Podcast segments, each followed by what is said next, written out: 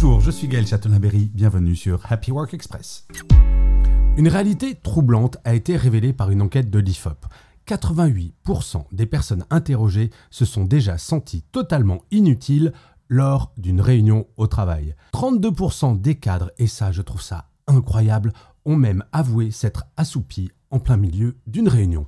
Plus encore, 75% ont admis s'être distraits souvent avec leurs devices électroniques, smartphones et autres. Pas étonnant alors que près d'un salarié sur deux cherche à éviter les réunions en inventant des excuses plus ou moins sérieuses.